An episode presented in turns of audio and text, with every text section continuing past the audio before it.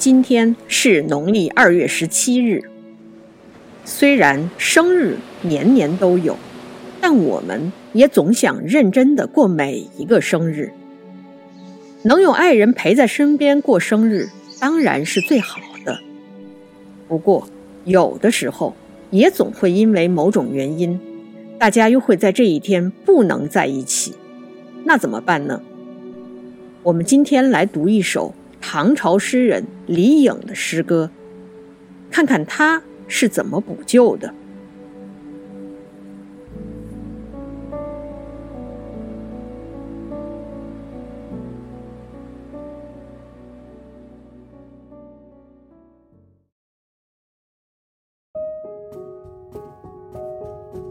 为妻作生日记忆，唐·李颖。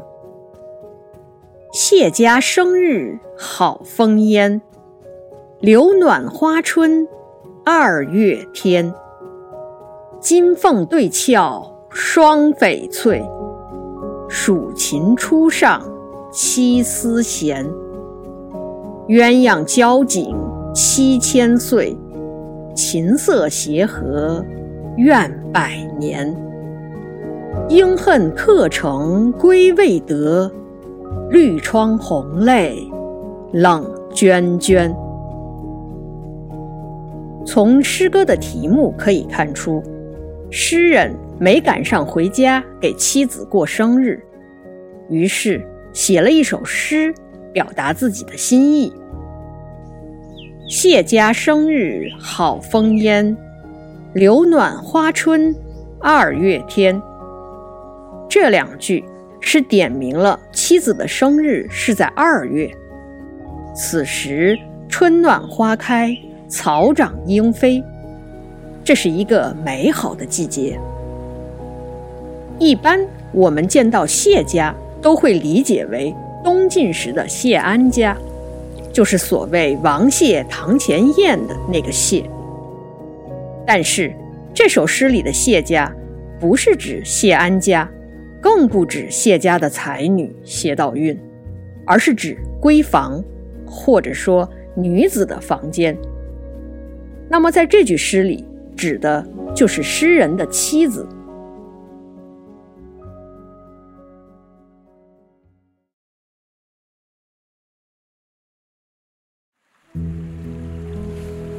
金凤对俏双翡翠，蜀琴初上七丝弦。这两句是夸妻子的话。鸳鸯交颈七千岁，琴瑟协和愿百年。这两句是在说两个人的感情。一直到这里，都是我们常见的表达方式。最后两句很有意思：“应恨客程归未得，绿窗红泪冷涓涓。”这两句是说，此时此刻你应该是在怨我吧？怨我没有赶回来给你过生日。你在绿纱窗前对着蜡烛，泪水连连。作者设想了一个情境。妻子坐在窗户前，想着远方的丈夫，没有赶回来给自己过生日。他觉得遗憾、委屈，甚至略略有点怨恨。现在作者把妻子想说的话说了出来，所以也许他的妻子读到这两句，反而就不生气了。到了清朝词人纳兰性德那里，他大概也很喜欢这两句，于是，在他自己的一首叫《青山诗·悼亡》的词里，就直接用了李颖诗歌里的“绿窗红泪”。他是这样写的：“近来无限伤心事，谁与话长庚？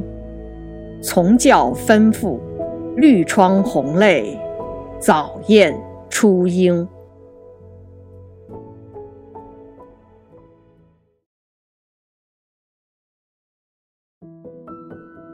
李颖这首诗的名字也有的地方直接写成寄内。所谓寄内诗或者赠内诗，是特指赠给自己妻子的诗歌。很多诗人，包括李白、白居易等人都留下过寄内诗。另外，悼亡诗也是有专门含义的，指的是丈夫追悼亡妻的诗歌。李颖是唐朝诗人，和杜牧、李商隐等人生活在同一个时代。有一本记载唐朝诗人轶事的书，名字叫《唐雨林》。这本书里记载了李颖的两个故事，一个是他和妻子相识的故事。一个就是关于今天这首诗的故事。第一个故事是这样的：李颖出江赴举，闻林氏女有容德，求娶之。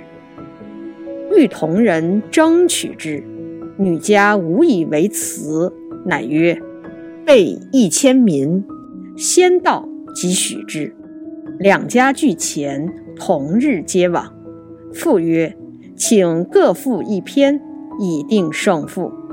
负者乃干退。女镜是影。简单的来说，就是一个才子佳人的故事。才子遇上了竞争对手，第一轮双方比的是财力。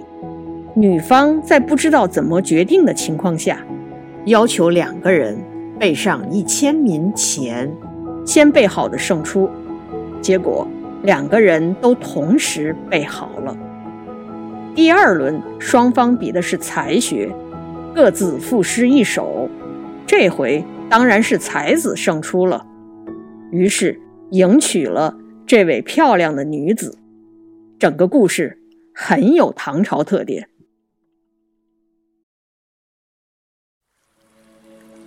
第二个故事说的是。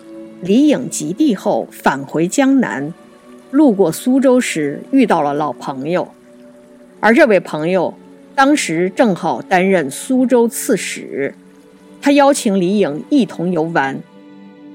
本来诗人是要赶回家给妻子过生日的，但这位老朋友极力挽留，并且还给他一些东西。所谓与之胡琴、交同、方物等，令且寄待归意，让他把这些礼物寄回家，表达一下心意。盛情难却，李颖只好留下来。无奈之下，就写了我们今天读的这首诗。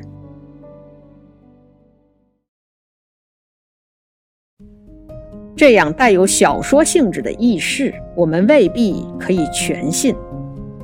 但有一点可以肯定，那就是古代诗文里一样有世态人情，一样有悲欢离合。